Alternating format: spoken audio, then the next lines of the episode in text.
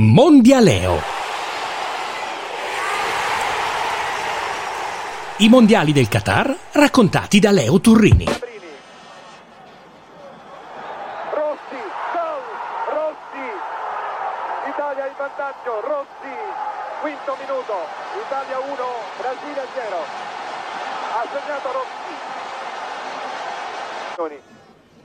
Ha parato Valdir Perez, Leandro Cerezo, Rossi, Rossi, e ancora l'Italia in vantaggio, errore di Junior, errore di Junior, prontamente sfruttato da Rossi.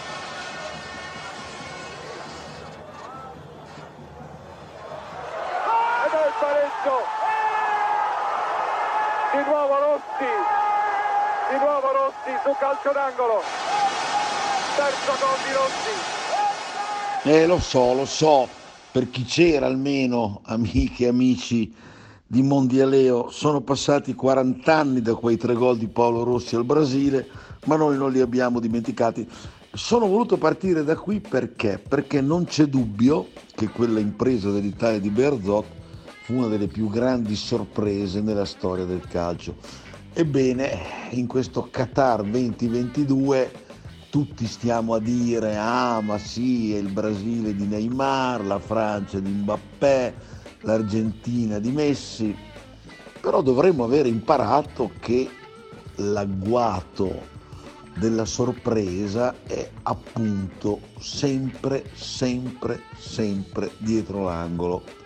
E vedremo già da oggi con i primi due sconti dei quarti di finale, Brasile-Croazia e Olanda-Argentina, se sia stato davvero il caso di fidarsi delle previsioni logiche. E a questo proposito faccio entrare in scena un nuovo aspirante clone, mio rivale, del polipo Paul. Ascoltate con attenzione. Sono Beppe Bergomi e voglio sfidare Leo Polpo Paul e vi dico chi passa fra Argentina-Olanda, Croazia-Brasile, Francia-Inghilterra e Portogallo-Marocco.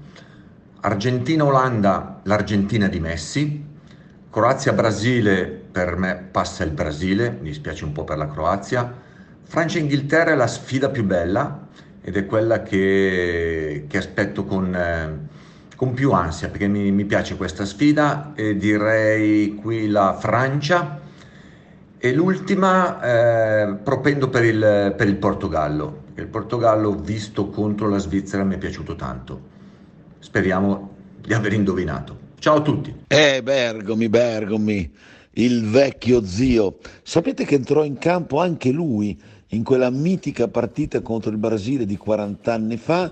Aveva sì e no 18 anni e si sarebbe di lì a poco laureato campione del mondo. Io lo ringrazio per aver accettato di unirsi alla schiera degli imitatori del Polipo Paul, ma soprattutto lo ringrazio per la competenza che sempre trasmette anche oggi nelle sue analisi calcistiche. Vorrei aggiungere anche gli sono grato per l'educazione perché vedete io non ho mai potuto sopportare chi racconta il calcio in Italia come a livello globale alla stregua di una guerra il calcio deve essere passione, allegria, divertimento, poi naturalmente chi sta dalla parte di chi perde ci rimane male, ma non dobbiamo mai dimenticare che il fascino assoluto di questo sport è proprio legato alla sua capacità di generare entusiasmo. E anche Bergomi ha fatto questo, sebbene io, per quanto riguarda la sfida tra gli cloni, di cui dicevo prima, del Polpo Pol, non mi riconosca nelle sue previsioni. Mbappé inguardabile, non riesce a giocare perché non è capace di giocare a calcio con gli altri due. Prime tre partite, calcio meraviglioso del Paris Saint Germain. Come mai Lele? Non c'era Mbappé è rientrato Mbappé e gioca un corpo estraneo. Abbiate pazienza, ma è proprio perché ho detto prima il calcio deve essere divertimento.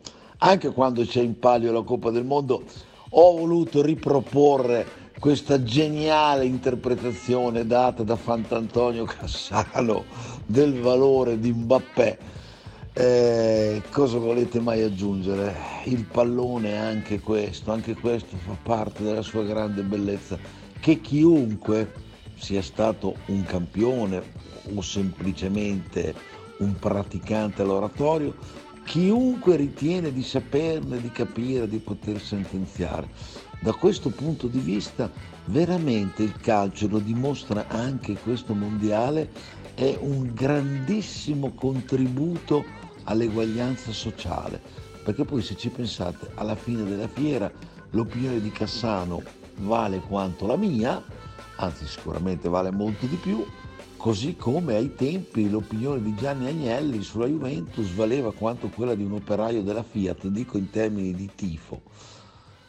E detto tutto ciò, beh, vedremo come saranno andate a finire le cose nei primi quarti di finale.